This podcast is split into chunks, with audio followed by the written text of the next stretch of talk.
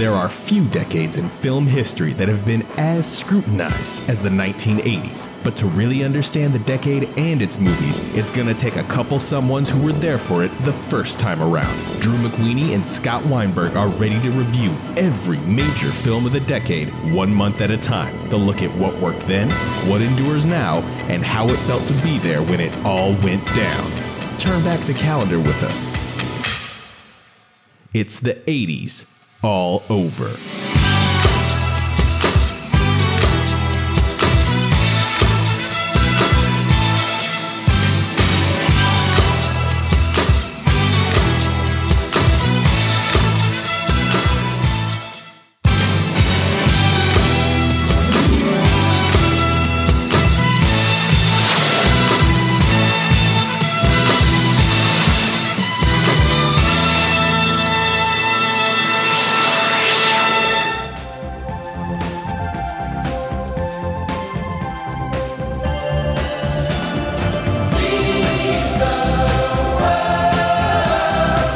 Geldof organized and produced the recording of Do They Know It's Christmas, kicking off a charitable effort to help relieve famine in Africa, while South African Archbishop Desmond Tutu was awarded the Nobel Peace Prize. It was the end of an era as Howard Cosell retired from Monday Night Football, and Margaret Thatcher signed the Sino-British Joint Declaration, paving the way for Hong Kong to be returned to China's control in nineteen ninety-seven. Rick Allen, better known as the drummer for Def Leppard, lost his arm in a car crash while in New York a guy named Bernie Getz decided that Charles Bronson movies were real life and shot four muggers on a New York subway car. Shit was getting crazy as the year wound down in December of nineteen eighty-four. Hey everybody, I'm Drew McWeeny and welcome to eighties All Over. I'm joined as always by my co-host, Scott Weinberg. What's up, Scott?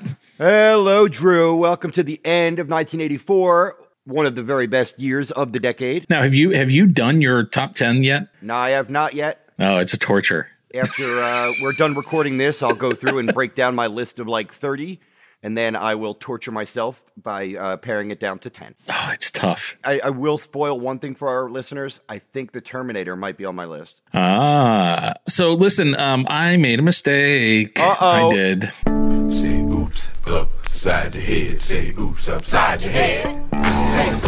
Paris, Texas is not heading back to theaters, so I feel really bad that you guys showed up money in hand screaming, Scott and Drew just told me Paris, Texas is awesome. Where's the theater? Drew, Drew told them that, and I believed them. Wings of Desire is actually getting the four K restoration, another Vim Vendors classic. Don't you ever get tired of being wrong? I'm just a giant dum-dum, and, uh, you know, it's the enthusiasm that counts. I'm just, I'm excited to be dumb. I will, however, use this moment to announce that a movie that we talked about here that was wildly unavailable, called Say Amen Somebody, is premiering at the Berlin Film Festival with a new four K restoration, and then I assume there will be plans to put that out. Uh, that is a movie that has largely been unseen for thirty years, and I just talked to the distributor about it. A big part of the reason why it was a priority for them was that Roger Ebert screening that I talked about on the show. This is a great movie. I'm excited you guys are going to get a chance to see it finally. And we have a super secret re-release. Pew, pew, pew. Uh-oh. Drew, I hope it's a film you're prepared to talk about because it's a surprise. Ready? Pin, pinac, pinac, Pinocchio. Oh, Pinocchio. You got to say it right. I don't follow Italian cinema, so I don't know Pinoc- Pinocchio. Walt Disney's Pinocchio, a movie that comes around every seven years, a magic that lasts a lifetime. Rated G. Opens Friday at a theater near you. Check local listings. I used to do a rant when I was probably this age where I would talk about how the Monstro chase in Pinocchio was just as good as the truck chase in Raiders of the Lost Ark. And I still believe that, but I'm not going to do the whole shtick at this point. It may be my favorite of the classic era Walt Disney fairy tale movies. It's, uh, yeah, it's up there for me as well. I, I still think Sleeping Beauty gets me because it is literally the most beautiful American-produced animated film ever made. I love the world of Pinocchio, though. I love the shitty animals who are constantly trying to hustle Pinocchio. It sounds like I'm going to start rapping here, but I'm not. It's the scale of the whale. It's the artistry of Pinocchio that gets me over and over. And there's There's a book called Illusion of Life, the all-encompassing Bible of Disney animation. And there's a sequence they break down in there where Pinocchio is marching through the town behind the two uh, shady animal friends of his. It's a, like a long shot from above, and you see the whole city street, and they walk down one street, and they go around a corner, and they come down another, and the camera moves. It's an impossible move. So they had to draw each beat of it. Just imagine that you're doing like a whip pan with a camera, but now you're animating a whip pan. I mean, it's it just amazing. Blows my mind to look at. And it's one of those moments you realize these guys were inventing it. They had to figure out what is this? How do you even, I am blown away. I look at Pinocchio now and I still think it is magic that it all looks as good as it does. You know what else is magic? Uh, what? Mary Lou Henner, co-star, no argument, of Amy Heckerling's uneven but still amiable Johnny Dangerously. In the tuxedo, Michael Uptown Keaton versus Joe Downtown Piscopo. He's sexy, suave, sophisticated. He's not. Keaton versus Piscopo. You see that? It's the funniest fight of the year. You shouldn't hang me on a hook. Johnny Dangerously, rated P G thirteen. Now playing at a selected theater near you. This is one of those films that I think people have a lot of affection for, and I don't want to trample on that affection. I think you described it as uneven, and I think that's a fair assessment of it. There's an ambition to the world here, and I think when Heckerling's spinning on all cylinders, she gets a lot of it right, and I do think there's stuff in Johnny Dangerously that is fun and works, and there's a reason people have a soft spot for it. It's not as consistently funny as an Airplane or a Top Secret, which is clearly what it's going for. It wants to be a thirties gangster movie version uh, of those. Part of the reason is because apparently Amy Heckerling is a big fan of thirties and forties gangster movies. It almost seems like sometimes she, and this is a compliment, she almost forgets she's doing a comedy. I think this person would rather be directing a, an actual gangster movie. One of the things that I want to give Heckerling props for is the uh, production of the film is all on studio backlots. And like Dead Men Don't Wear Plaid, there is a sense that the person who made it really lives and breathes this stuff and does have a fondness for it. And I think that goes a long way with this kind of comedy. I'm willing to give her the, I didn't laugh out loud, but I smiled a lot. And still, that's okay. Yeah, clearly, it was a lot funnier back in nineteen eighty-four because A, uh, I was younger, and B, you know, we, well, I was younger. Let's just. I got to give uh, Richard Dimitri props. I still swear like him. I will, with the boys especially, Fargan Isol and Usamana Beach, I love swearing like him. It's just silly. Where would you put this on Michael Keaton's, like, path to stardom? It's important because it was a showcase for him. This was sold to us on Michael Keaton. You know what, though, Drew? As much as I know we both love Michael Keaton, I don't think this kind of stuff is his type of comedy. I think you're right. But I do think this was one where they really leaned on him in the ads and leaned on him as Michael Keaton is a star now, right? You guys want to come see a Michael Keaton movie. And for me at fourteen, the answer was a resounding yes. I did. I was all in, and I was ready for him to be a movie star. Joe Piscopo as Danny Vermin. Who's not? Who's in it a lot less than I remember. But he is, I think, well used. One of the things this movie got right that a lot of directors just couldn't figure out is Piscopo's not terribly likable. He's pretty good if you're going to cast menacing or weird because he's a weird dude. Griffin Dunn as Johnny's little brother. His moment in the movie is when he tells Johnny why he needs to get married. And that moment in the film that Johnny shows him was probably the thing that I remembered the most vividly and that my friends and I talked about the most frequently. Drew, I want to talk real quick. Mary Lou Henner, obviously a big star from Taxi. Why was she not a bigger movie star? Do you I think? don't know. I really would have expected her to jump to film, but I think T V has been where she's traditionally just been better served. The highlight of the film, for my money, the best performance in the entire movie, everything she says almost is funny. Maureen Stapleton as Johnny's mom.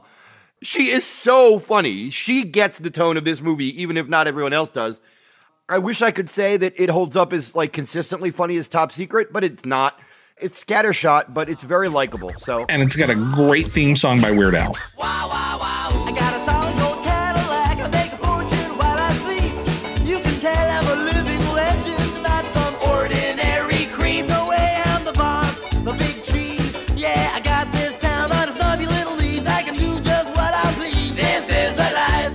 So let us now move on to another comedy. Also with a Weird Al theme song. It's Diane Keaton and Mel Gibson, Missus Soffel. He was a condemned man. She was the warden's wife. He was behind bars, but she was the real prisoner. Missus Soffel, powerfully acted. Diane Keaton and Mel Gibson breathe fire. New York Post. The year's most poetic love story adds The Village Voice. Missus Soffel, a true story. Rated P G thirteen. I don't want to just beat this film up, but it's a dreary experience. It's a rough sit. Gillian Armstrong was coming off of My Brilliant Career and then Starstruck, which I think both of those back-to-back terrific movies. This is one of those moments where Hollywood gets hold of somebody and then the thing that comes out of them is a brick wall that they hit. Oh, wow. You think it's a whole wall? Uh, this is bad news, man. They're just the lead characters are so uninteresting. You know who's more interesting?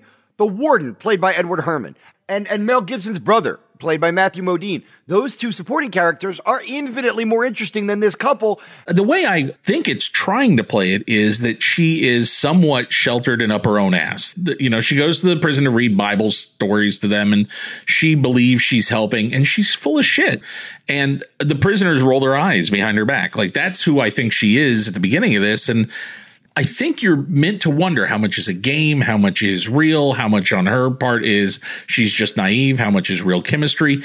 That sounds like a movie I'd be interested in. None of that actually plays. Yes, but it's not. It's just a very conventional doomed romance. Gibson is weirdly miscast. You got to flip those two. You put Matthew Modine in his role. That that's it, already a better film. It's an ugly visual experience. It's a really difficult sit just visually. It's really ugh. Dude, you could not have set me up for a better segue.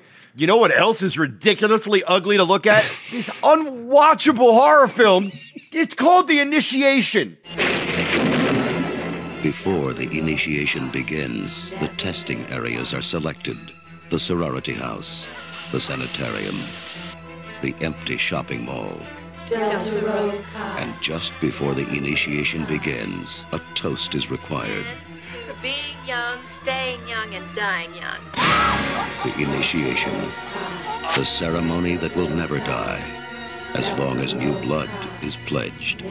Drew, I don't think I've ever seen a film that had this many close-ups in it. Uh, first of all, you can tell he has no sense of visual language. There's nothing in this that would imply that he understands why a shot does what a shot does. The cinematography in this movie feels like every time in Ren and Stimpy, they would go to a close up of Ren and Stimpy and it would be this super detailed drawing of them that was intentionally super gross.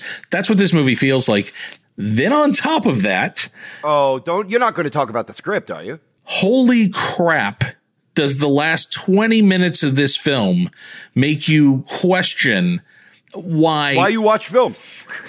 it's it's I. I can't believe this is the payoff to the movie that, and I get that, you know, at this point, slasher films are starting to think, okay, well, we've got to have a clever twist or we got to add some other layer. Or we've got to do something. When they drop their final reveal. Wow. Although I would recommend that you, uh, if you have any interest in The Initiation, I recommend you dig up our friend Eric D. Snyder's old review of it because he reviewed it for Eric's Bad Movies and it's very funny. So enjoy that. Now, Drew, what is the film that The Initiation reminded me of? And I emailed you and I said, did we ever cover One Dark Night?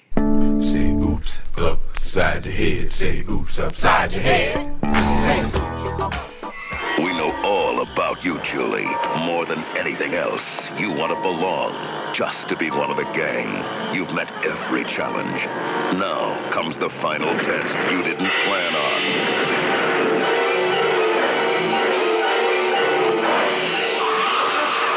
Julie, welcome to the club. See One Dark Night, rated P G. Starts Friday at a theater near you. It's really crazy that we missed this one because I remember watching it for the show. I don't know why we didn't talk about it. It is a film from Tom McLaughlin, who would go on to direct one of the better Friday the thirteenth sequels that don't exist because we stopped after the final chapter. It's just crazy. It's uh, most notable for some of the uh, familiar faces that are making very early appearances. Meg Tilly, E G Daly, and, of course, uh, beloved icon Adam West. Adam West is in this movie, folks. As one of the teenage women. And, and the reason it, that I think that it reminded me of The Initiation is because, guess what? It's about an initiation. And instead of having to go into a uh, department store. Yeah, you're locked in a location overnight, and it's very similar. And let me tell you something, man. I, I was in a fraternity, and we did some silly stuff. Any party that requires you to sleep overnight in a crypt is not a group you want to be a part of. All right? I'm just saying. All right, Drew, now we're going to cover a film that is unique and original. I think it's important. Hollywood is finally setting its sights on the American farmer of the Midwest. Finally. And, and Drew, let us now sit down and talk about The River. The River is a film for the millions who loved On Golden Pond. The River is a great film full of passion and decency. Rex Reed, The New York Post. Sissy Spacek is superb. Scott Glenn should be remembered at Oscar time. Jack Matthews, U S A Today. Mel Gibson and Sissy Spacek have great screen appeal. The River is a major achievement for Mark Rydell, William Wolfe, Gannett Newspapers. The River, rated P G thirteen. Yeah. Scott, we're going to play a little game called Farmer Movie Quiz. In one of these three films, there is a scene in which someone is pinned under farming equipment. Can you name that film? Oh, dude, that's definitely Places in the Heart. I'm sorry, no, that's The River. Okay, oh. Scott, question number two. In one of these films, there is a scene where there is an auction of farming equipment and other farmers show up and won't bid on it because of solidarity with the farmer who's losing his equipment. Which film is this? That's Country. I'm sorry, that's The River. Uh, you're doing Wait. so well. You're doing so well so far. Um, I think the point I'm making is they start to blur after a while. And I can understand why in nineteen eighty-four, there were a lot of conversations about how this happens at the studio level. My theory is whatever the newspaper article was that got everybody talking in Los Angeles one week, I'm guessing that newspaper article had some of these details in it, like the auction or farming equipment or the way people were, the loans were starting to come, because those details show up over and over. And clearly those are the details that are meant to outrage you and provoke you. And do. It's very much like the housing crisis that we just lived through, where people were essentially sold these loans that were too good to be true. And it's just awful watching families fall apart and watching an entire community go under. And I think this movie's biggest problem is that Mel Gibson does not feel like he's in the same movie as Sissy Spacek. This is another weird casting thing where it's Mel Gibson, who's obviously now movie star of the month. We just talked about Missus Soffel. Scott Glenn plays the third lead, and he's infinitely more interesting. You put Scott Glenn in the Mel Gibson role, and again, I'm not just trashing. I think that would be a terrific switch, because Scott Glenn, suddenly you feel like that's a guy who spent his life doing this. Whatever Mel Gibson is, he's not an American farmer. He's just not. And I'm not. Yeah, I know everyone thinks that it's like we're let, allowing history to just let's let's talk shit about Mel Gibson. No, he's done a lot of good work in this decade. I just think that when he's miscast, he is miscast. And this is the follow-up to On Golden Pond for Mark Rydell. I always feel like that pressure makes you make movies that aren't necessarily you as much, whereas other films feel more natural and casual and character-driven. And this feels like there was an issue, not a character or a story. And and look, Sissy Spacek is a great choice to play this character. And I think the fact that they flooded a real valley and some of this stuff is the scale it is, it's pretty amazing at times. This film won a special Oscar for sound effects editing. And if I'm not mistaken, that might be the first time that award was given, and it soon became a regular Oscar. That makes sense, because this is that moment where people are starting to really experiment with surround tracks, and they're really starting to try to immerse you in stuff. And I can see that just on a technical scale, people working in the business would look at this and see some real breakthrough moments. Uh, I don't think it's a film that uh, that dates terribly well. I, I think has very little revisit value outside of its year. All right, Drew, there's another great segue. A film that doesn't play as seriously as the filmmakers would have intended.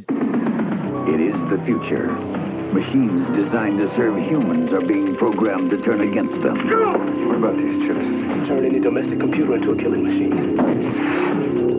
Someone must stop the madman who started it all.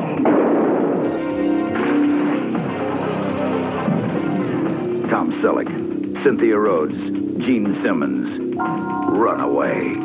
Now playing at a theater near you. it's weird the way this film has kind of fallen off of the radar and is largely forgotten.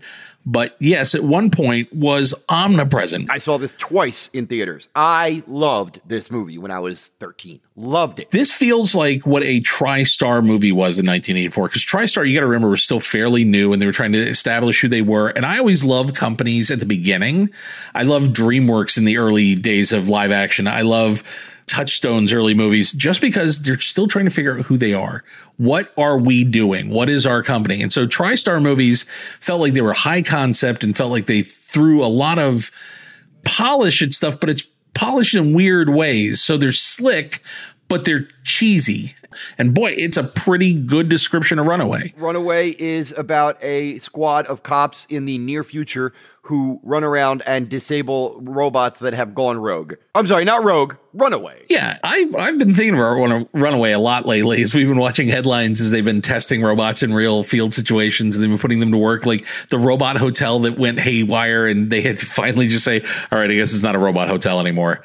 A lot of this is hilariously cheesy and dated, but it's still kind of fun. I think kind of fun is exactly the right qualifier. It's kind of fun. And there's stuff like the bullets that register your D N A and they hunt just you down. That that's a goofy idea. And it's kind of goofy the way it's handled. But I remember loving this movie at fourteen. Watching it now. Well, I'm here's a- what I don't get. Every robot in this movie is like a cardboard box with an extended arm. That's basically right. Yeah. Except Gene Simmons has robot spiders, D N A bullets. I'm like thinking, wait, how does he have all this stuff? And if you have technology that's ten times better than what the consumers do, why are you a villain? Just sell it. Yeah, exactly. It's, it's one of the classic weird things about pulp sci-fi is you frequently have villains who could simply make all the money in the world by patenting their inventions as opposed to kidnapping the president's daughter. But, you know, they, they have to go the extra mile. Why do you think this movie made no money? There is so much science fiction this month. If you didn't make a really good movie, no traction at all. No disrespect to the great uh, Michael Crichton as a novelist, a screenwriter, a director. He did a lot of great work, but I don't think working with relatively young actors was his strong suit. And there are a couple of moments in this movie where Kirstie Alley, I cannot fathom for the life of me how somebody on that set did not go, cut, we're going to go again, Kirstie, because that you were like cardboard. Yeah, it feels like as long as the robot did what it was supposed to, print, move on. So, hey, Scott, I recently mentioned the title of our next film to my kids. The reaction I got from them blew my mind because they didn't believe it was a real film title. They simply assumed that this phrase was a joke that had been created and that nothing could actually be called Breakin' two Electric Boogaloo. If you've never felt it before, you'll feel it now. Breakin' two Electric Boogaloo. The Ultimate Breakers, Kelly, Ozone, and Turbo are back. For everyone who believes in the beat. And the beat's never been better. Breakin' two Electric Boogaloo. Rated P G. Starts Wednesday at a theater near you. I didn't realize that meme-wise, they don't even realize it's connected to anything anymore. If only this was a podcast about the ignorance of your children. Oh, that's that's a separate podcast. I'm starting that one up soon. Uh. Yeah, no, I mean, like, well, but here's the question. How would your boys necessarily know that Breakin' two was even a movie to begin with? Wouldn't. And but it, it amazes me that Electric Boogaloo still has the legs it has, that that phrase now simply means goofy sequel. This is ex- the same trio from the first film. It's uh, Lucinda Dickey, hot off Ninja three of the Domination. Hiya! Man, she was busy in nineteen eighty-four. You know the cliche of we're going to have to save the kids' rec center, which predates this movie, definitely. It goes back further than that. Oh, it goes back to the thirties, dude. This movie is literally about let's put on a show to save the kids' rec center, where Breakin' was a bit more low-key. This is more elaborate. There are bigger numbers. The music is better in this one. Party people in the place to be. This is what you paid your money to see.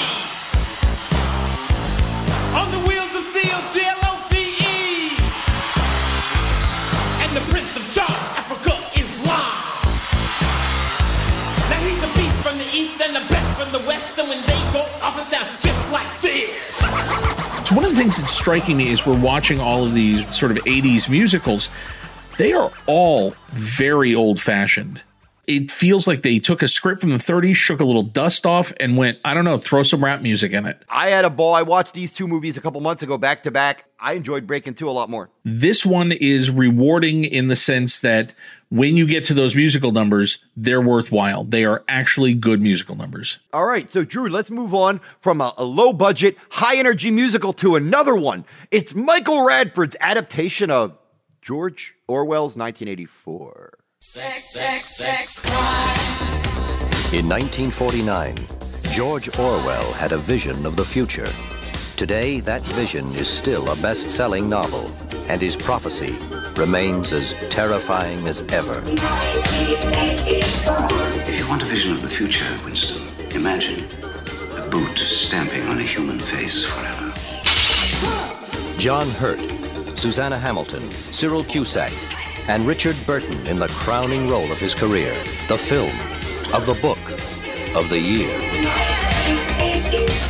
Hey, Scott, here's a question. Which movie is sexier, Missus Soffel or nineteen eighty-four? Wow. Yeah, this movie's hot. Can we, can we just take a moment, and I want everyone out there to think for a few seconds about how amazing John Hurt was. And looked like he was designed for film. His face is one of film's great wonders. It's the voice, the he's got such a fragile humanity. And man, you need this kind of like haunted but human person. And I just, without John Hurt, with a different actor, I think it might have been all for naught. I have a mixed relationship with the film. I Radford's a solid filmmaker, and his idea to do this as a science fiction film that very much looks and feels like it is set in the past works for the film for the most part. I think the things that Orwell wrote about in terms of media and in terms of the control of truth and the control of how information is uh, policed and how thought would be policed. Obviously, Orwell's a visionary. The science fiction remove of nineteen eighty-four, when I look at this movie now, is so, the world is so squalid and it's so awful and it's so in your face ugly that it almost doesn't work for me anymore, because I think it is more powerful when the world feels just on the verge of livable. It's there's no carrot. It's all stick. I find the movie a really punishing sit.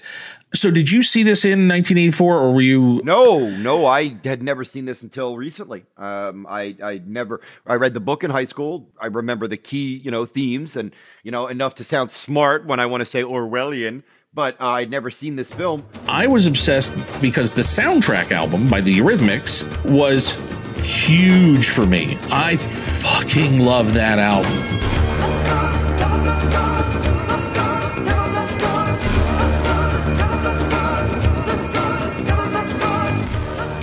But here's the thing. In the movie now, there's none of it. It's just gone. And the album itself, if you go to Spotify to search for it, good luck. It's not there. It's one of those albums that, for whatever reason now, is largely out of circulation and out of print.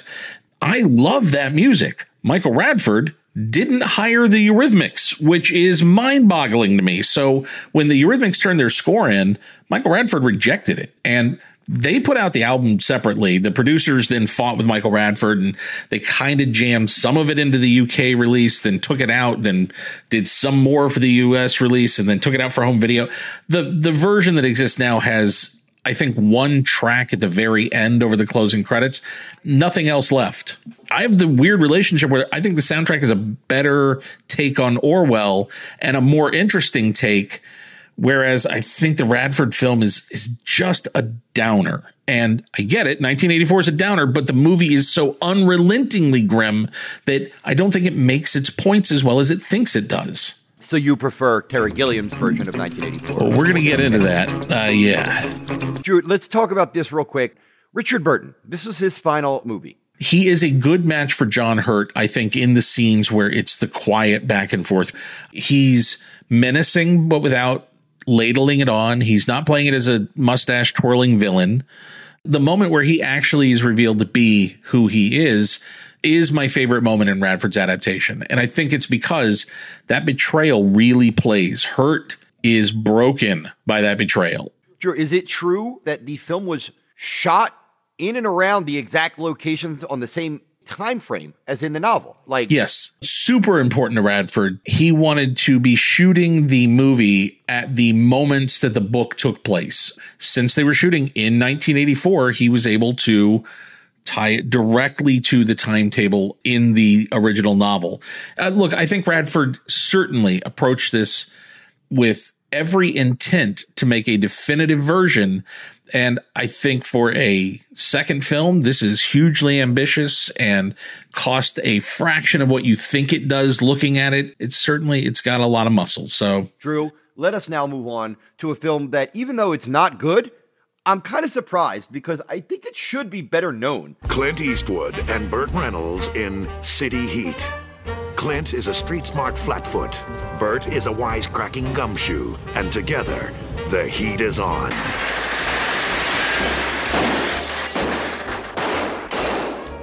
Is this a private party, or can anybody attend? I thought you were going to set this one out. I lied.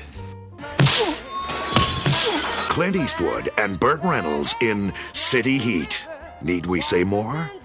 As madly in love as we were with Racing with the Moon and My Favorite Year, director Richard Benjamin, really not entirely his fault, but laid a big fat egg on his third directorial effort. Yeah, but he walked into an impossible situation. Blake Edwards, who wrote the film, was going to direct, and he butted heads with Mister Eastwood more than once and was summarily removed by the studio, and they uh, hired Richard Benjamin, who had already directed two good films, so why not? Eastwood had a bad rep at this point for that, and this was right after Tightrope, and I think everybody in town knew the way that had gone down. Clint had a real problem with the difference between being an actor in someone else's film and being the filmmaker. Inert, it's like the best way to describe it. It's not even aggressively bad. It's just so blah. One of them is a cop in Kansas City. One of them is a private detective who used to be a cop. They are both in love with the secretary.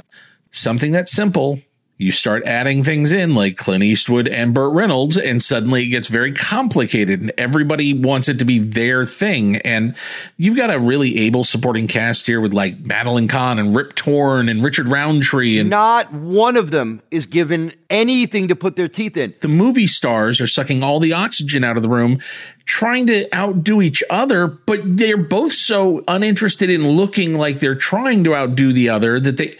It's insane. Like, it's an insane, weird... Richard Roundtree is the far and away the most interesting character in the film. And guess what? He's the character who gets murdered, and then they have to look into the murder. Rip Torn. How do you waste Rip Torn and Madeline Kahn? Are you kidding?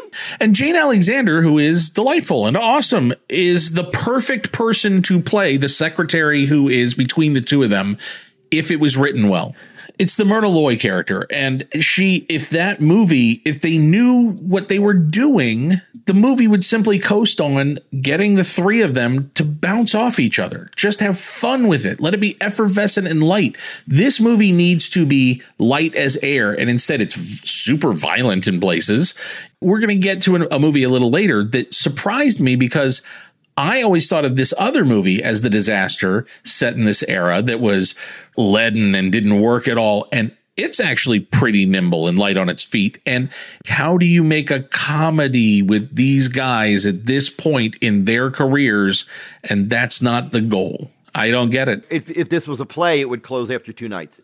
But Blake Edwards was pissed off. So he took his name off the screenplay. The uh, surname that he chose was Sam O. Brown, S O B. So what movie did he go make instead, Scott? Mickey and Maude. Rob is married to Mickey. He wants a child. Come on, Mickey, just one child. A small one. She's too busy to make dinner. Oh, just just hold on one second, darling, please. Let alone a baby. Enter Maude. Now he's got two wives. Missus Salinger?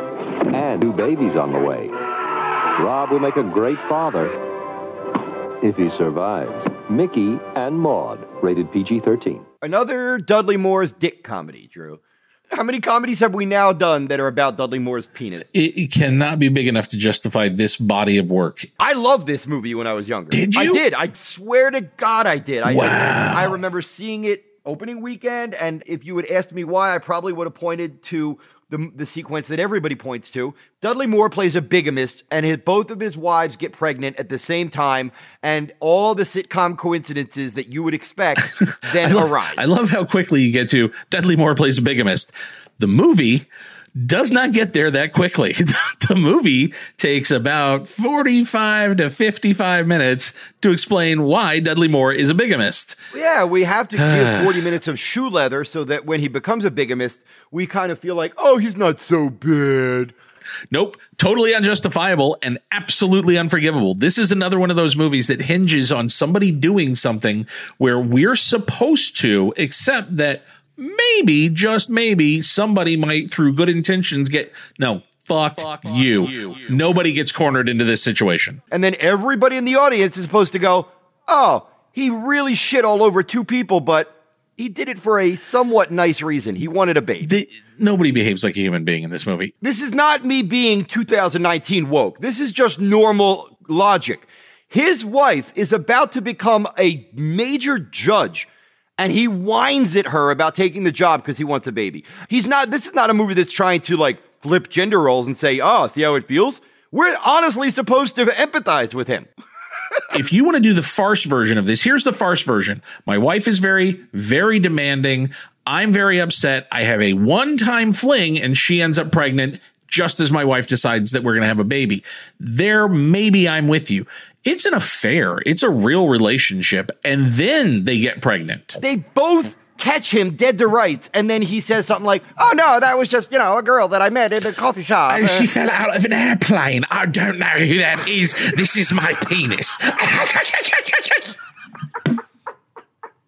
All right, wait. We, I want to preface this with, we both like Dudley Moore. Yeah, but not like this. In the first half of the eighties, studios were still aping his ten persona because they wanted to get another smash hit like ten. So they kept putting Dudley Moore in these sex farces, whether they fit him or not. And it was like, we're just going to keep trying until we hit ten. And they never did. No, God, they kept getting further and further away from it, too. You know, the best way this movie could have ended is this Amy Irving and Anne Reinking fell in love.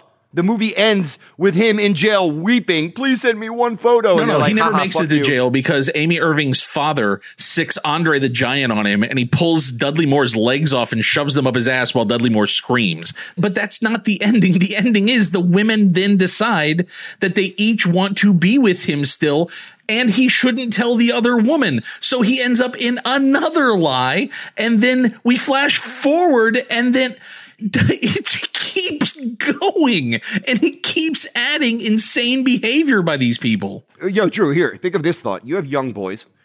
Imagine this is the only film they've ever seen. The criminal charges that would be filed against me for that would be epic and wildly deserved. Uh, lastly, Anne Reinking is a fascinating figure. She's a Tony Award-winning stage performer and world-renowned dancer. But her film work is basically what? Annie? And this. This is the last movie she did until a documentary. I- she's great in this. Like, even when she's playing the, against this goofy, horny elf. I wish she had done more movies. The stuff they ask of her in the hospital is embarrassingly written, and I feel for her. I feel like this is one of those movies where no one got out okay. It really is no surprise to me that if this is your experience as a lead in a theatrical movie, maybe it's just not your thing. Maybe you're just not going to do it. Drew, later in this episode, we are going to close uh, with what I consider probably the finest quote-unquote star vehicle ever. But now we're going to get to a Goldie Hawn one. And boy, we love Goldie Hawn, but Drew, there's almost nothing to Protocol. Hi, Grandma, have you watching? Maybe she's running for office. Come on, can you be that dumb and run for office? To work for the State Department takes intelligence. Are you coming, dear? Deficiency. Not quite, ma'am. Leadership. I got a camel. Or a lot of luck. Goldie's become a diplomat in oh Protocol.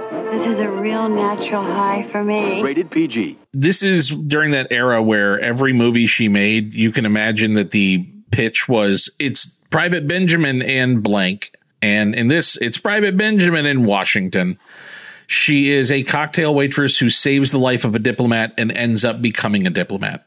It's a classic Goldie Hawn setup. and wildly not funny. I look, a lot of hands were on the script. This was a Charles Shire, Nancy Myers script at one point, but Buck Henry got the final credit. You would assume it would be at least somewhat sharp about the way Washington works and the way power works. It is not.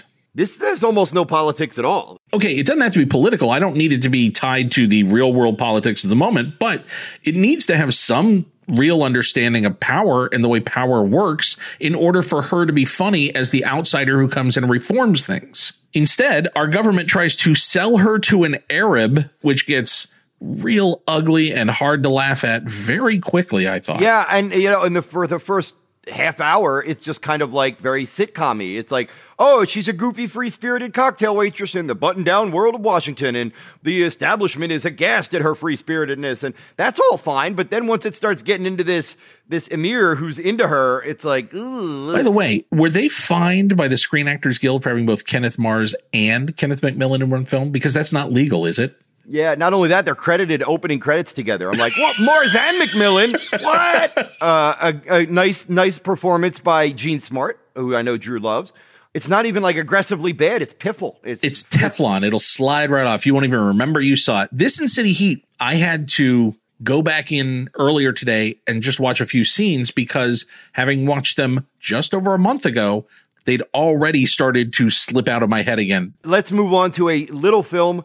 I saw it when I was young for three specific reasons. You know what, Drew? I'm going to let you guess. What are the three reasons that I liked this movie as a kid? Uh, because you were interested in Alan Parker? Nope. oh for one already. Wow. Because you were interested in Peter Gabriel? Yep, that's one. And because you were interested in uh, Garrett Brown and his Steadicam. Oh, God, no, no. Good, good. Those are two good ones, though. No, the reason that I was into this film is because it has Peter Gabriel's score, a Nicolas Cage performance, and it was shot in my beautiful hometown of Philadelphia. Drew, let us discuss Alan Parker's Birdie. Dude. Okay, so this is the opposite of Protocol. This is a movie that as soon as I saw it, it just stuck. Put that on the poster. The opposite of Protocol. I've always carried around with me is this special little thing that I love to share with people and show to people. And if you meet somebody who knows Birdie, you got to love somebody who loves Birdie, man. Yeah, it's about two friends in nineteen sixties Philadelphia. Uh, one kind of lives in his own world, Matthew Modine, uh, who's referred to as Birdie. His loyal pal, Nicolas Cage, who is uh, kind of a troublemaker, not a bad kid, but kind of a uh, ne'er-do-well, if you will. And then they go to the Vietnam War. Then they realize what real trouble is. I just love this movie. I truly It's very do. surreal in places. Yeah, it has a real dreamlike quality in some of the bits. It gets really dark, but it's never too ugly. And it's the first score by Peter Gabriel. And this score is very reminiscent of that era of Peter Gabriel's music.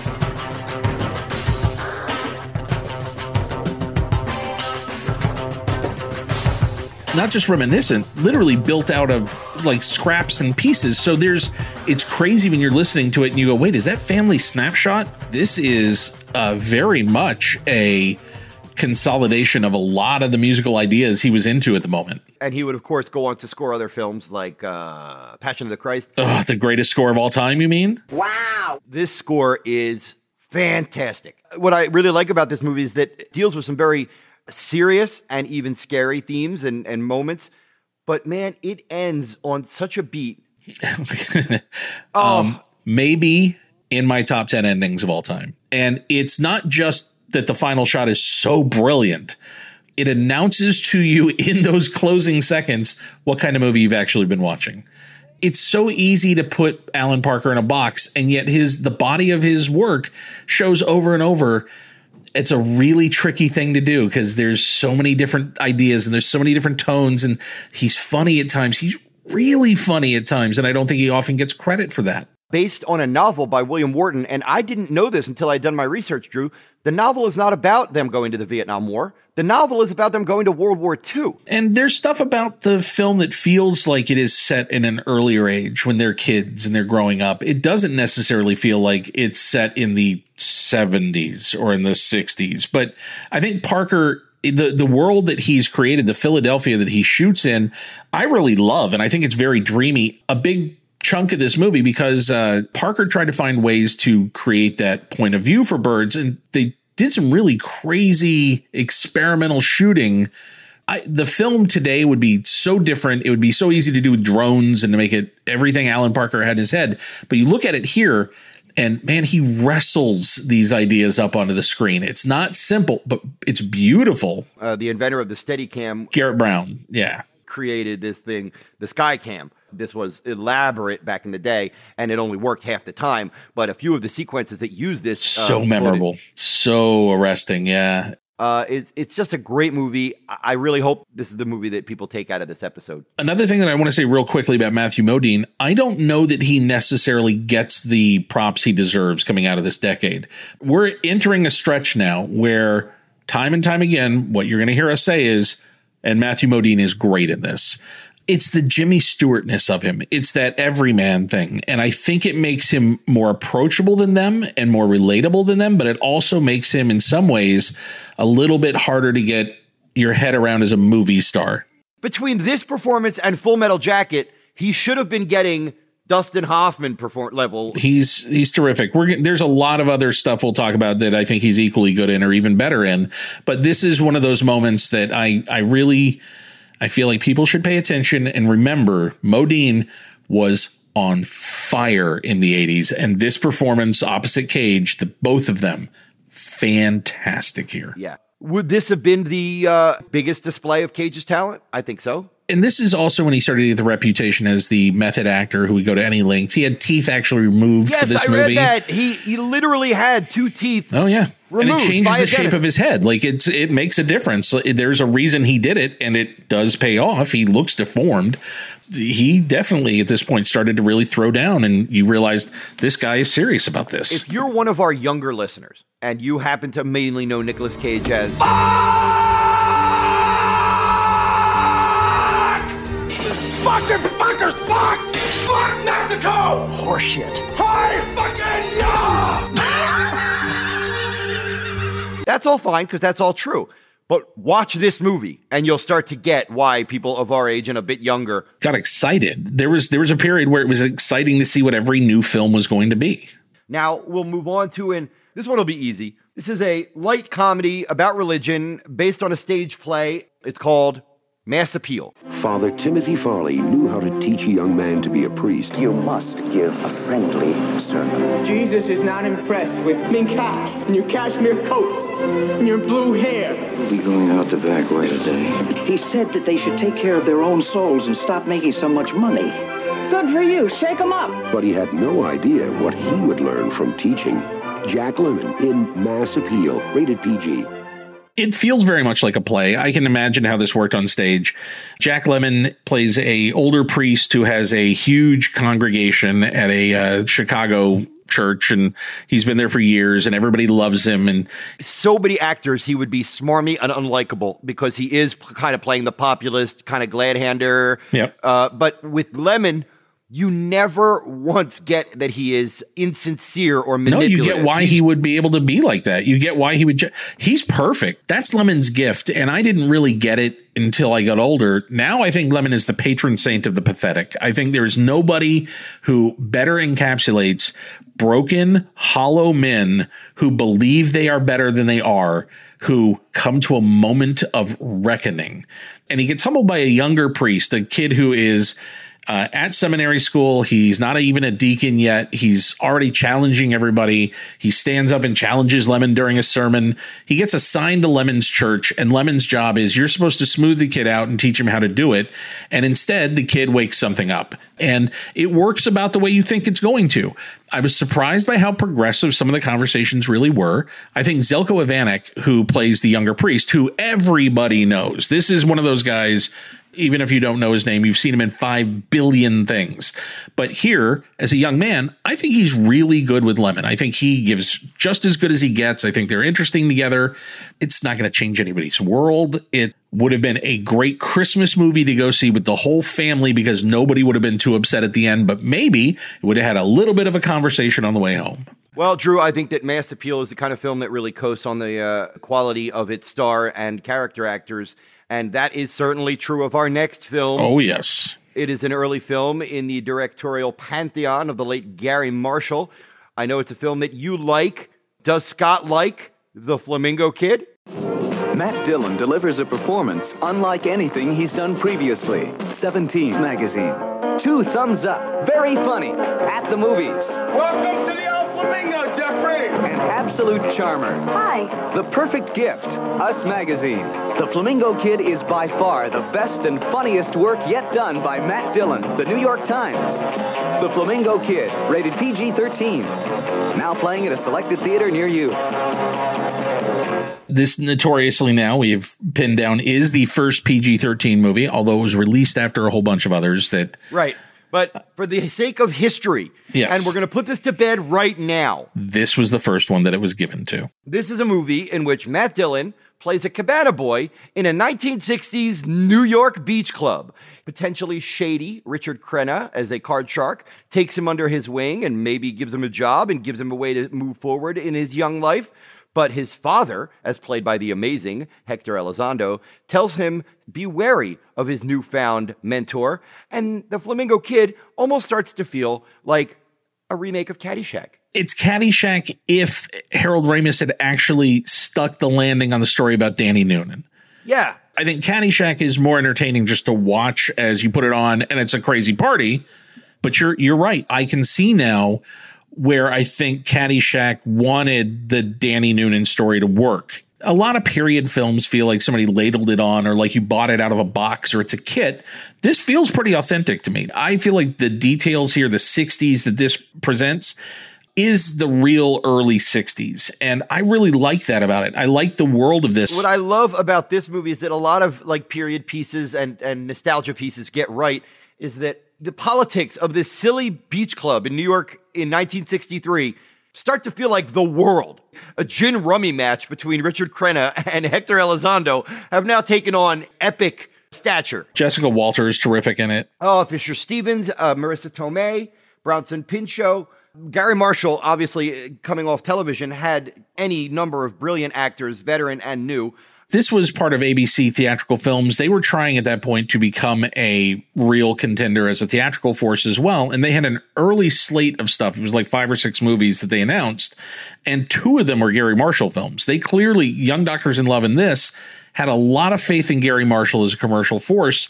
And I think this is the one where he called his shot as a real filmmaker and not just a T V guy working on the big screen. And I know that it has a small, not even cult, but let's just say it has a small loyal following. So, well, I saw recently John August was bitching because he tried to find it for rental or purchase on streaming sites and couldn't. And it made him realize how many movies aren't out there or available readily. And it was really frustrating to him because he was like, isn't The Flamingo Kid considered a major movie? And yeah, no, yeah, no, yeah. If you love movies, it's and if you love movies in general, then yeah, yeah, it's a major movie for a lot of reasons. But time hasn't necessarily put it on a pedestal, so it's kind of a little forgotten now. If anybody out there happens to have a V H S copy of The Flamingo Kid, let us know. You can send it to Drew, and Drew can send it to John August. There you go. Now, Drew, let us move on to one of the most controversial, love it or hate it, David Lynch's Dune. Sons of rival houses. They were born to prove themselves against each other. The one who survives will inherit creation's greatest treasure. Dune. Desert planet. Dune. Rated P G thirteen. Starts Friday, December fourteenth at select theaters. These next four films are all united by the fact that they took giant balls to make.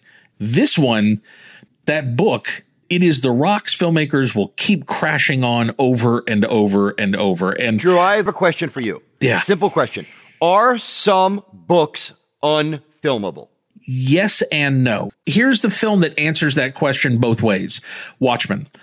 Everything in Watchmen is the book, but it also kind of proves that that doesn't mean that you made a movie. You can just do all the events and it, it still isn't a movie. And Dune, I'll give him this. he tried as hard as he could to figure out, considering he didn't even know what it was when they asked him if he wanted to adapt it. That's the part that blows my mind. It's not something that David Lynch carried around with him for forty years. And I love this and I'm going to make this movie. And oh, my God, my opportunity's come. He didn't even know what it was. He had never read it when they offered it to him. This is a pretty faithful adaptation. Let's put it this way. Frank Herbert thought this was a pretty faithful adaptation. Frank Herbert thought this was his book. I have seen large chunks of this movie throughout the years. I had never sat through it in one long sitting. And I say this with all due respect to the sci-fi fans and the general film fans who find something to love in this movie. This is one of the worst movies we've covered this year. I fucking hate this movie. Wow. Okay. Well, we're definitely not on the same page at all about this. I don't love this movie. I think this movie has giant problems. And I think it's a movie that bounces off its source material in a lot of ways. I also think it's a movie of enormous beauty at times. I think it's a movie of huge ambition. And I think the things it does well are hypnotic to sit through. It's not an unwatchable film. It's a eminently watchable movie that sometimes doesn't care if you know what's going on or not. It's a two-hour bus accident in slow motion watchable. Absolutely. It's long, ugly, indecipherable. I don't think it's indecipherable, though. And and I actually prefer a world that drops you in and doesn't explain everything to you. You have to keep up. And the edit that exists, the theatrical edit of the film, is not the movie the way it should work. Clearly, this has been glad-handed by somebody who was terrified that the movie didn't make any sense. It didn't need to have Virginia Madsen popping in from time to time to explain literally what you're looking at as you're looking at it. This movie has so much bigger problems than just glossing over some issues with some narration. There's stuff that suggests that if they had just had some fucking faith in him and left him alone, there's beautiful stuff in this movie. There's sequences in this movie that are... I, I'm not challenging. I'm honestly curious. What's beautiful in this film? I think the world itself. I think the world of Dune is beautiful. I think the the way they try to get to the sandworms, the sandworms don't totally work as an effect. But I think the sequence where Paul rides a sandworm for the first time is a cool sequence. You got to dig through a lot of sweaty, ugly to get to that moment, man. Well, it's it's not just about moments. I think the world itself is beautiful. I think there's stuff in it that suggests that if they had just let him tell the story and not cut this down to a one hundred twenty-two minute version where you have literally people chalking over giant chunks of story and character, it might have worked. We'll never know. It's what exists now is a trailer for the movie that Lynch made. It's a bizarre experience. I would be very curious to talk to like film fans who know nothing about the book. And, and I could see how this would be like the Jupiter Ascending of nineteen eighty-four, where some people are like, what the fuck am I watching? And other people are like, well, it's weird as shit and I'm down with it. And other people who just read the book. And when you talk about what's beautiful, I find the opening sequence, I think the Navigator, the Space Navigator is one of the coolest fucking creatures in any movie in the eighties.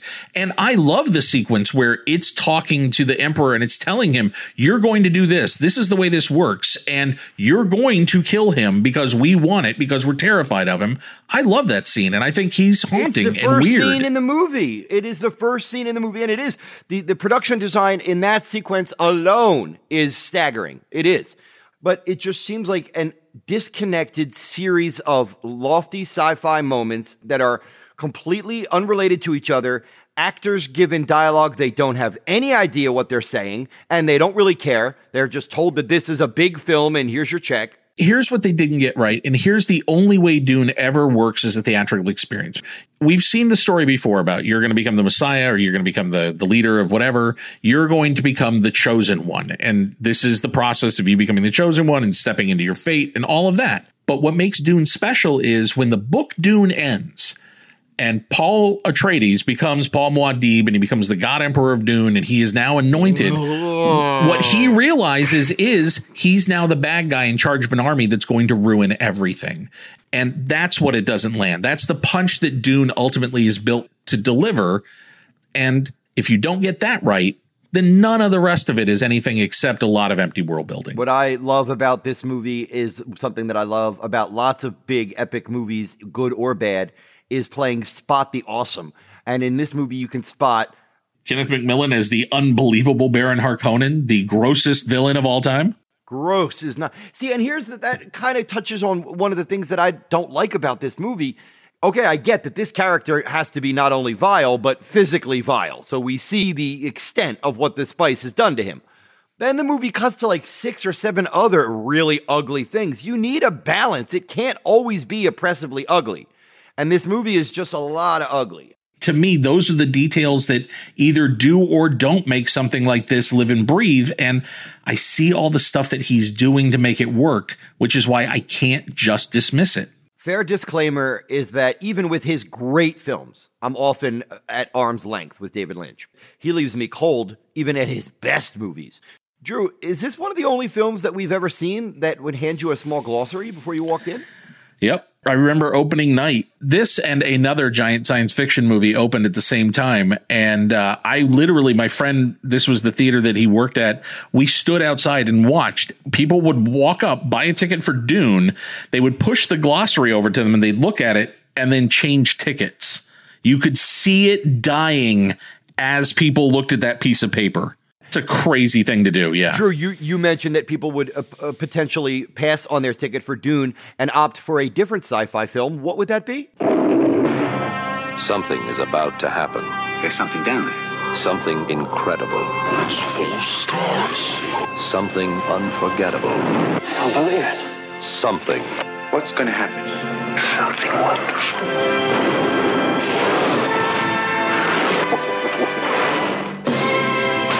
two thousand ten, the year we make contact, rated P G. I really like this movie. Yeah, I'm a big uh, fan. I saw I saw this in eighty-four, and it bored me to tears, but that meant nothing because I was like twelve or thirteen, and I wanted action. I grew up knowing that two thousand one was considered a classic of science fiction, but since I was young, I wasn't necessarily into the slow burn or the metaphysical or the subtext or the lofty concepts. So if you thought two thousand one was just a little too avant-garde, esoteric, call it what you will, twenty ten is much more literal, but it still retains a little bit of that wonder. You had to be crazy to make a sequel to two thousand one. Crazy, flat out insane. And what's really remarkable about it is how close he gets to getting it all right. It works very much as an extension of two thousand one that doesn't try to be two thousand one at all. The big thing about two thousand one was, as an experience, there was no cliff notes handed out. So you pretty much had to decide what you thought happened. And there were huge arguments about the ending of two thousand one, about even what events took place. Well, if you have any questions, they're answered in about the first three minutes of two thousand ten. Uh, yeah, uh, they encountered the thing and he went inside the monolith, and then he was inside the monolith, and then he vanished. So that's it. That's all that happened. Thanks. I remember sitting in the theater. Well, I don't know how I feel about that. And the film then plays out and ultimately isn't married to any of what you hear in that prologue. The film is its own thing, and the film kind of does its own thing. And I really love the fact that he went so far out of his way to try to reproduce the exact production design of two thousand one. So it does feel like you're stepping back into that movie once you finally get there. And if any hardcore sci-fi fans out there feel like this is some kind of uh, bastardization or betrayal, you should know that writer-director Peter Hyams had the blessing of not only Arthur C. Clarke, but Stanley Kubrick as well. And actually, there's a, a book that I wanted to mention to you that I read. When they were in pre-production on this, Arthur C. Clarke lived in Sri Lanka, didn't really want to travel. And when he and Kubrick had made two thousand one, they worked together nonstop. And Clarke lived in London for a while, and they were pretty much together every day. He knew it wasn't going to be the same situation on this film. Instead, he wrote the book and then handed it off to Peter Hyams with the idea that, oh, look, I'll weigh in. If you have a question, I'll answer it. But it's your thing. You go make the movie. They started corresponding, with Clarke staying in Sri Lanka and Hyams working in Los Angeles.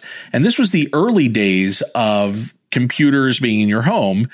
Arthur C. Clarke had one. There was one at the M G M office, and they would send script pages and emails, early emails back and forth. There's even a preface to this book where Arthur C. Clarke says, at this point, we call it electronic mail, although I'm not sure that name will stick.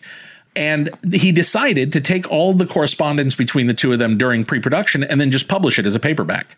So that book is called The Odyssey File, and it's just the Peter Hyams, Arthur C. Clarke conversations. What do you think The hardest design element in the movie is they couldn't figure it out from the beginning of pre-production until almost two weeks before they stopped shooting, when they finally said, all right, this is how we're going to do it. Let's go. What do you think that thing was that drove them crazy all during production? The monolith? The dolphin house. Oh, what? For some reason, Arthur C. Clarke had visited a dolphin house, a house that was like that, where somebody was working on a dolphin project and they had actual dolphins in the home, and it was in Hawaii. And he visited that and it was in his head. So he wrote it into the script. And then they went and they saw it, and it was not being used anymore, and it was not safe for use anymore, and nobody would approve use of dolphins in it. And then they started trying to design one, and it was this nightmare. And the funniest element of the whole book is they're doing spacewalks, and they're building Jupiter, and they're doing monoliths, and they've got the air braking sequence. They're designing these giant, unbelievable special effects that I think still really hold up. They're gorgeous.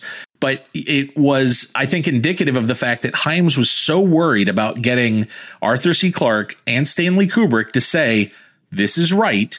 I can't believe the amount of work he did. And hats off, because the effect sequences he built are magnificent. Oh, the, this movie was nominated for five Oscars, and a lot of them were for effects. As a mature kind of sci-fi adventure, it works. As a sequel to two thousand one, surprisingly, it works. There's a really cool idea in this movie, and it would not be a prevalent one throughout the eighties, unfortunately.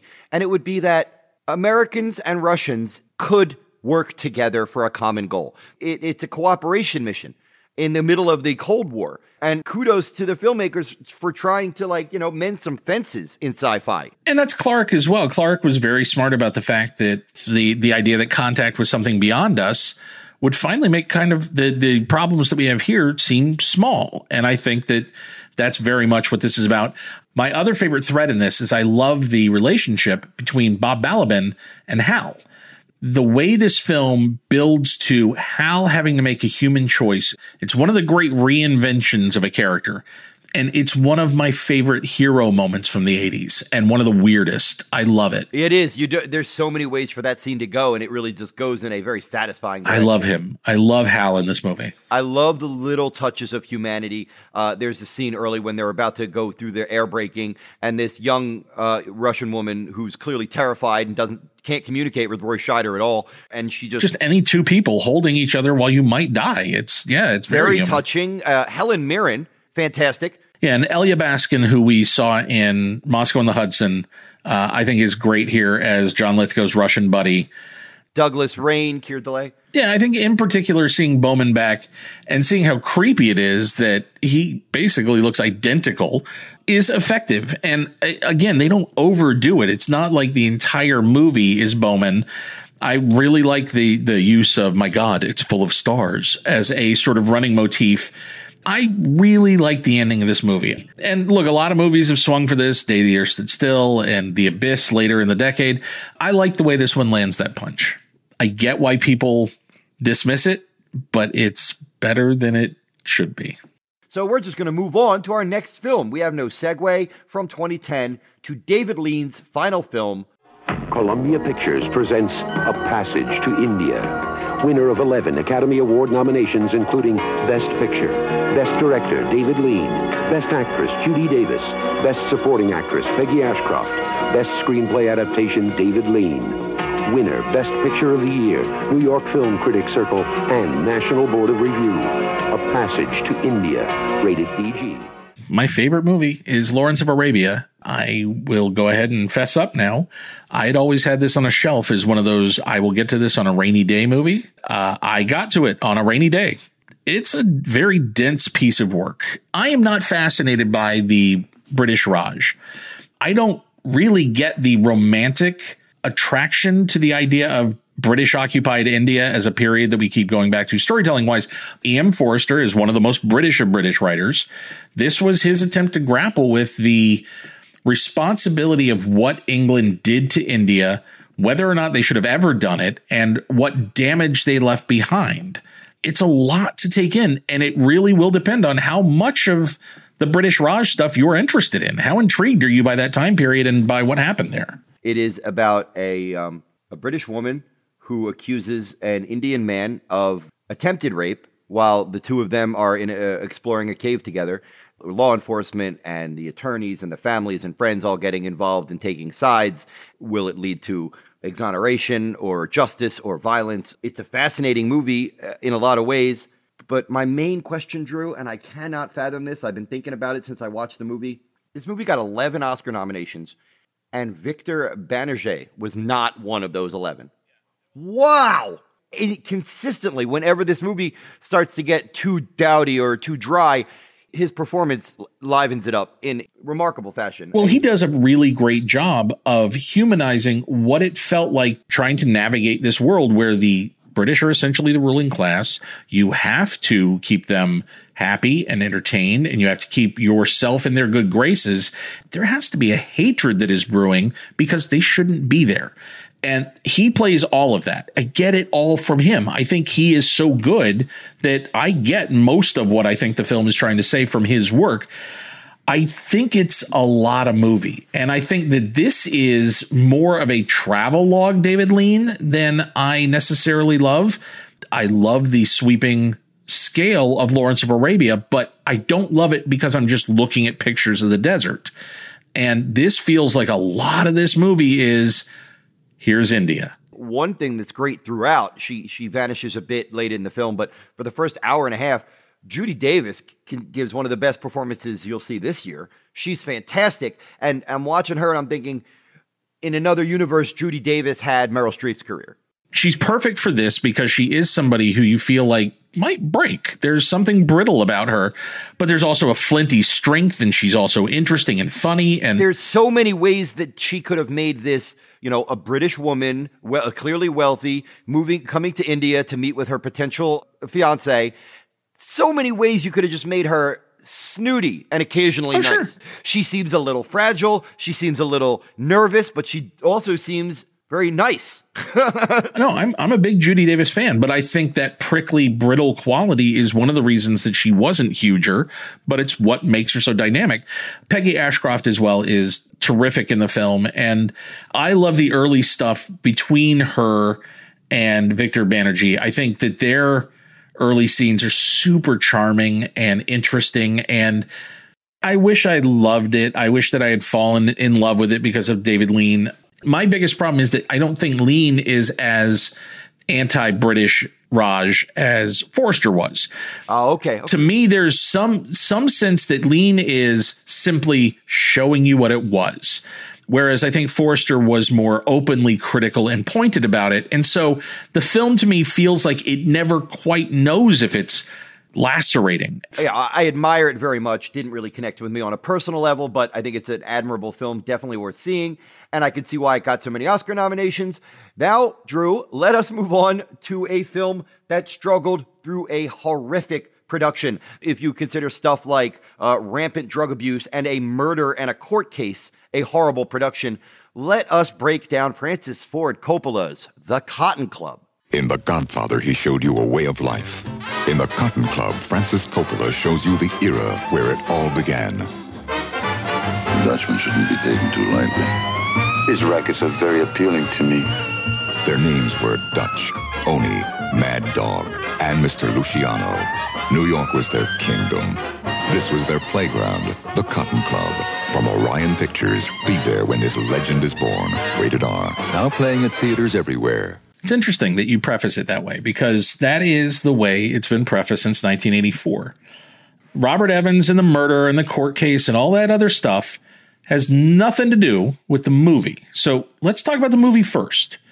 It's four or five different movies, and there's one movie that makes no sense, which is the Richard Gere movie. The entire idea of making a movie about a white jazz player, and the movie's called The Cotton Club, is fucking bonkers. You're just crazy. No white people played The Cotton Club. That's just not what happened. Even trying to put one in there is just stupid. It's a stupid idea. Having said that, I think the Richard Gere storyline is entertaining just as a storyline. If you remove it from The Cotton Club, I really enjoy all that stuff. The entire idea of a guy who saves the life of a gangster and then little by little just starts to take the good pieces of the gangster and become lucky because of it. I like that. And I think the relationship between he and James Remar as Dutch Schultz is fun. And I think Remar chews scenery as Dutch Schultz.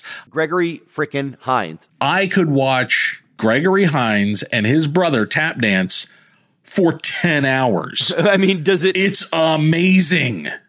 And the give and take between them on stage, it can really only happen if they had grown up together, because there is a unspoken, beautiful synchronicity to their movements, and they're awesome to watch. My There's God. There's also a dance sequence that's just like towards the end of the film, you could easily just take out of the movie and it wouldn't matter.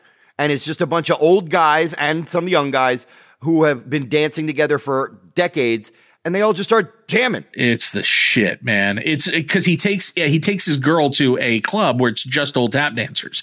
And in order to be in that club, you got to have moves. So they all get up and demonstrate. And, oh, there is so much of this movie that I really thoroughly enjoy. I think every scene between Fred Gwynn and Bob Hoskins is solid gold.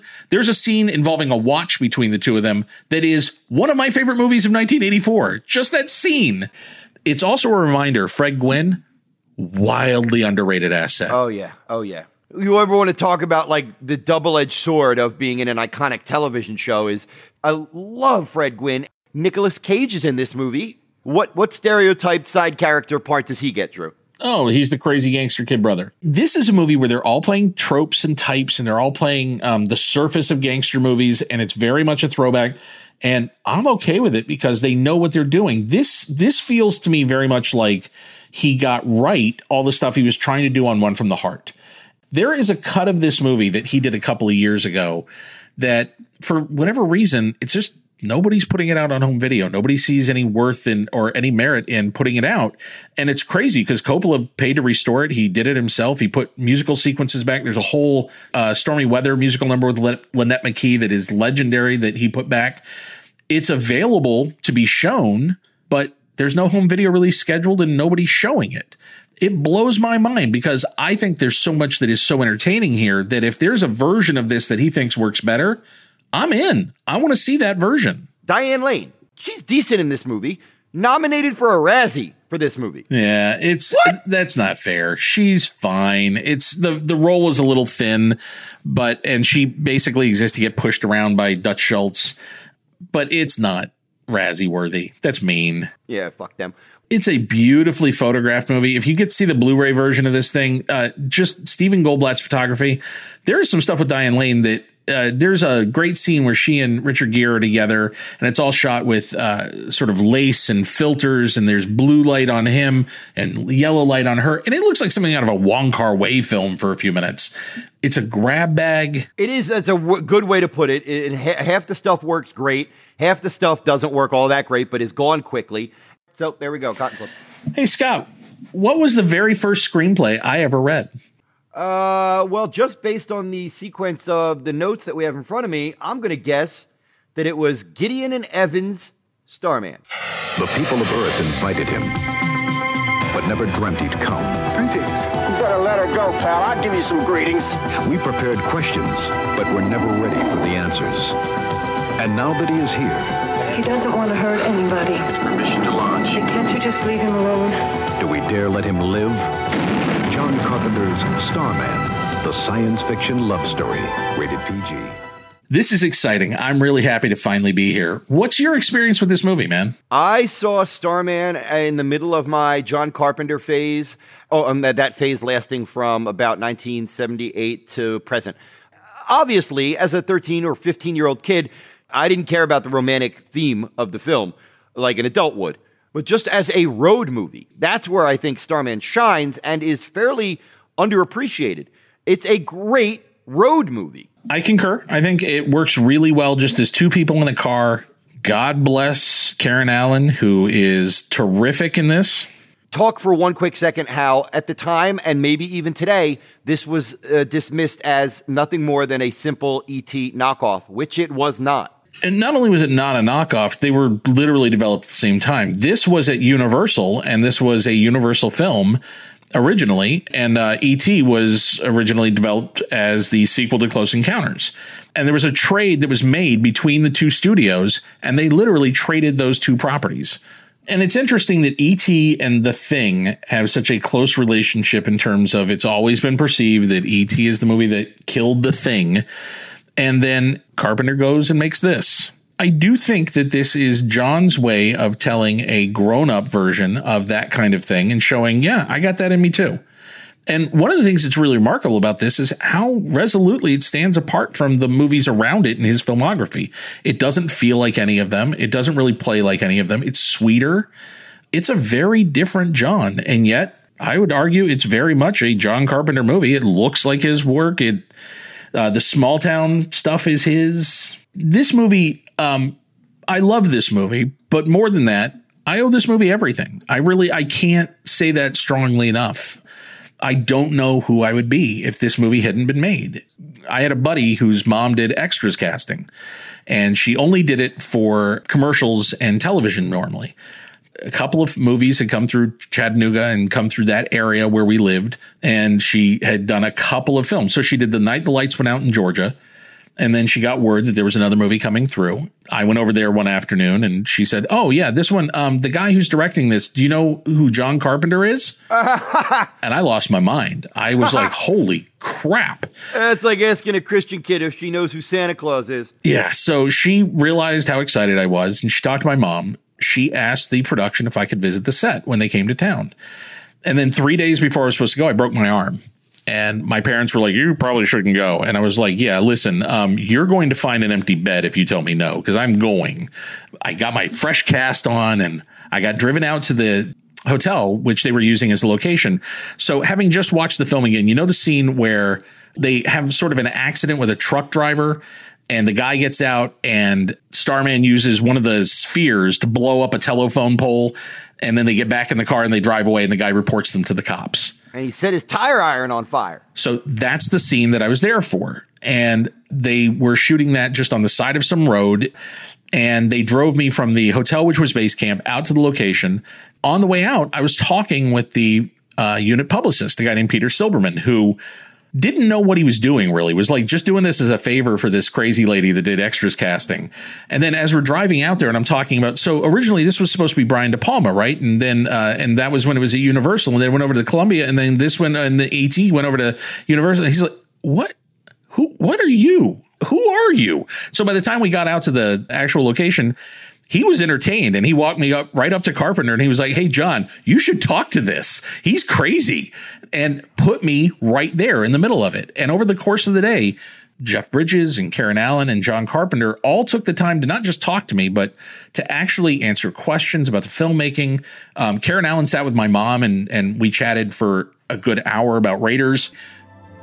Years and years and years later, I was on a set visit for uh, Evolution. And I'm walking onto the set, and the unit publicist is there to greet me. And he turns around, and it's Peter Silberman. And he burst into tears, and so did I. And uh, I told him, you know, you were so nice to me.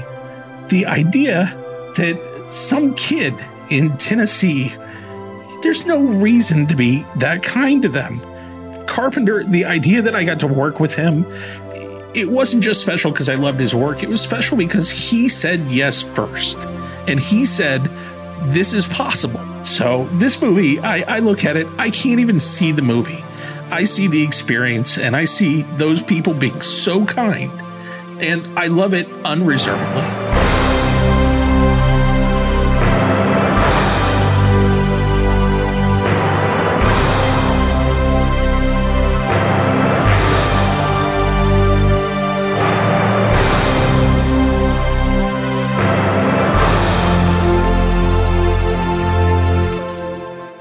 Fucking great story. And let me tell you something, the people who believe that proverb, never meet your heroes, that's bullshit. Yeah, meet them. I would say that's right about half the time, but if you get a chance to meet your hero and you say no, that'll probably haunt you. So yeah.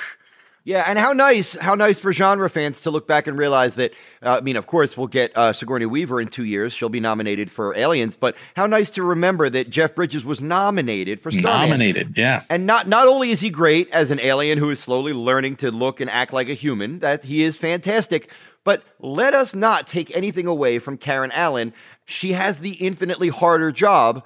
She has to slowly convince the audience that she would somehow fall in love. Again. Yeah. Again. And she does. By, by an hour and fifteen minutes into this movie, you're like, yeah, I, I buy anything. If she sleeps with him, if she leaves with him, if she is in love with him, if she dies for him, I buy all of that. Her smile is the best special effect in the film. She's pretty terrific. This might be my favorite Karen Allen. I, th- I think it's the best performance she's ever given. It's, she's terrific. Karen Allen deserved a much bigger career, but boy, we will get back to her charm in Scrooged, and I'm looking forward to that. When you needed a likable nerd at this stage of sci-fi, you would get Bob Balaban. Yeah, or... or Charles Martin Smith. Yeah. And man, he makes some choices in this movie that I love. He's hilarious. He's having so much fun. It's a great performance, and he makes that person feel like a person as opposed to just a plot device. And that's really all of it, man. That's what it takes in these movies. Touches on that one issue that we have on every sci-fi film going back to the fifties.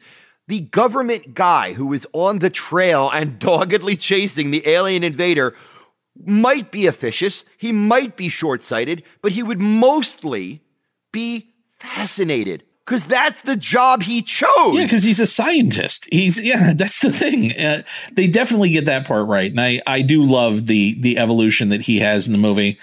It's uh, but it's really a two-person show. I think for the most part, you you remember them at the end, and they are terrific in it. All right.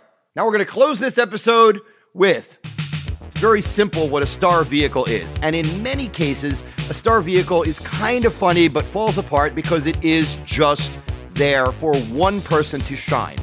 However, in the case of the nineteen eighties, few star vehicles stand out like Beverly Hills Cop. Eddie Murphy is a Detroit cop on vacation in Beverly Hills. How you doing?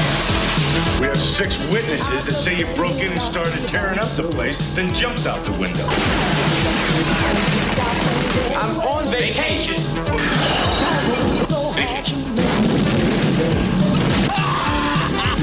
Eddie Murphy, Beverly Hills Cop, rated R.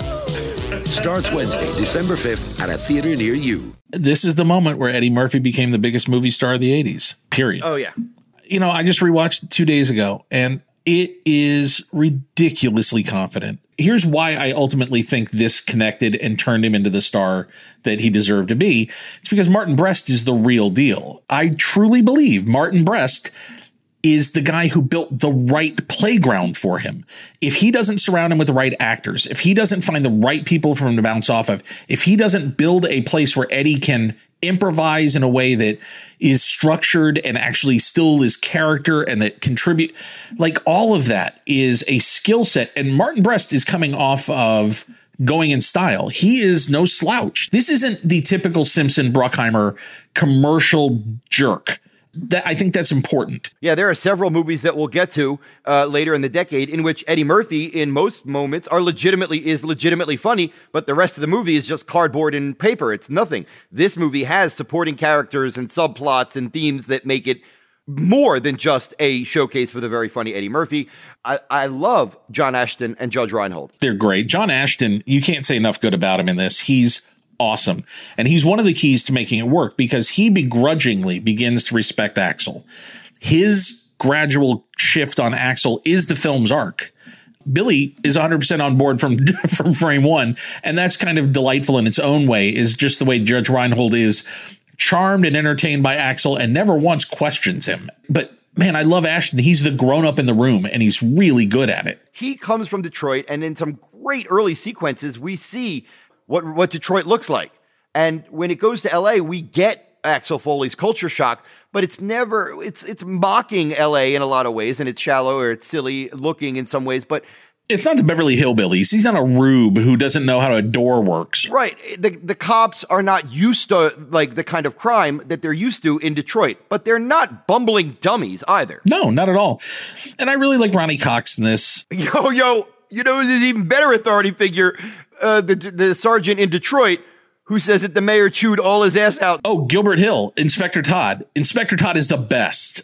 Uh, yeah, thank you, Gilbert R. Hill. Thank you. And and he's just, he's walking away and he says, "You still got a little bit of ass left there." One of my one of the line. It's funny how, you know, as movie nerds, I think you do this, I do this. A lot of my friends do.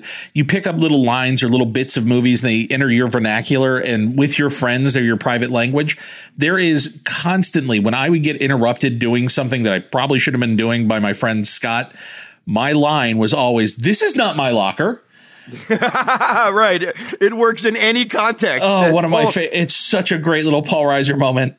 Yeah, he doesn't uh, do much in the film. He's mainly in it early, but he has two or three real good chuckle moments.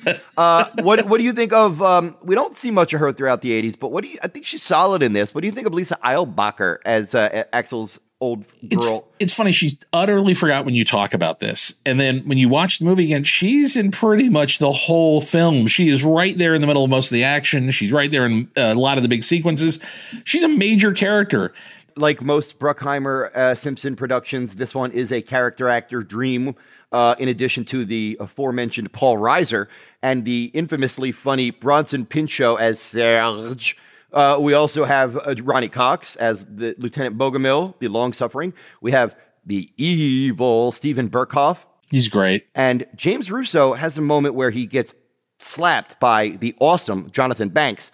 And he shows like an, a, a rawness and a weakness that I never have seen in James Russo before. He's almost always tough and bombastic, even when he's getting killed and stabbed. He's fantastic in this movie. It's a very small role, but kudos to James Russo in this movie. I like him a lot. And yes, everybody knows that this was at one point a Sylvester Stallone film. And it was a very last minute quick decision to make it a Eddie Murphy movie. And they were rewriting constantly. It's invisible.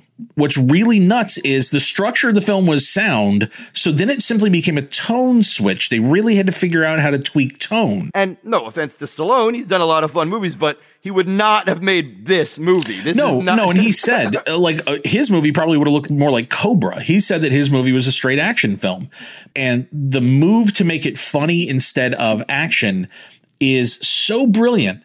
And Eddie, I don't really buy Eddie in the action. I'm willing to go with it. I don't really buy that Eddie Murphy's flipping people over and okay, sure. For the sake of the film, I'll roll with it. But that's not what makes it work. It's he's Bugs Bunny. He is the ultimate rascally rabbit who nobody can lay a finger on, who is four steps ahead at all times. One of my favorite little things in the movie is when he's asking for the bananas that he's going to put in the tailpipe, and it's Damon Wayans who's giving them oh, to him. Oh, that is just, and you would talk about like Bronson Pinchot and Damon Wayans in literally one scene apiece. What makes me laugh so hard is Damon looks at him and it's clear that he knows what's about to happen. And he's like, that's pretty good. I like it. Go ahead. And I love that there is a whole subclass of people in this movie who are watching Axel Foley do stuff who are like, good, you go do that. To understand just how precarious a tone is. And in a few years, when we see Beverly Hills Cop two, we're going to see exactly what you don't do. It's remarkable as a one two punch. Aside from the fact that Axel Foley is a funny person, everything else in this movie is a serious movie. It's a cop movie. It's a conventional movie, but it is a revenge story, a cop story. It is a, a fish out of water story, but that's not inherently funny. Everything other than the fact that Axel Foley is a funny man, everything else is pretty serious, and that's what makes it so much fun. That's what I mean by breast. I, it feels like he took everything seriously, and so Axel works. I also got to say, this is a case of, can you imagine this movie with any other score?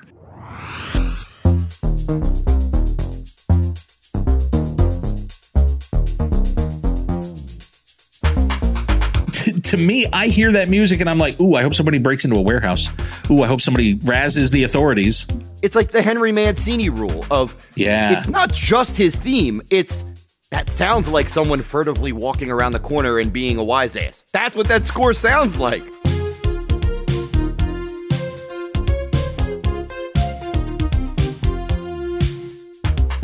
It is truly one of the highlights of music as character in the decade. It's so weird that this was a radio hit, that Axel F just became a thing you heard on the radio all the time. Beverly Hills Cop, this is one of those movies people went back to over and over and over. It was a gigantic monster hit. Like, you can't, again, if you weren't there, when I say it was a big hit, you you think of big hits right now where they're out for three weeks and it's number one for three weeks. No, no, no. This was number one for fourteen weeks. This was number one for three or four months. Months. It's iconic for a reason, and watching them chase it in the years since, uh, whether it be things that were imitations of it or whether it be the sequels, or dude, I saw the pilot for the television show that Barry Sonnenfeld directed, where it was about Axel's son coming to Los Angeles, and it was Brandon Jackson. This is the desperate, awful, ghoulish, pick the bones version of Hollywood by the time they get to that. But I understand, because at the time, Beverly Hills Cop was the biggest goddamn thing you'd ever seen. And as great as John Ashton is in this movie, he's not even the best performance of the decade. He, wait till we get to Midnight Run. No, don't even start.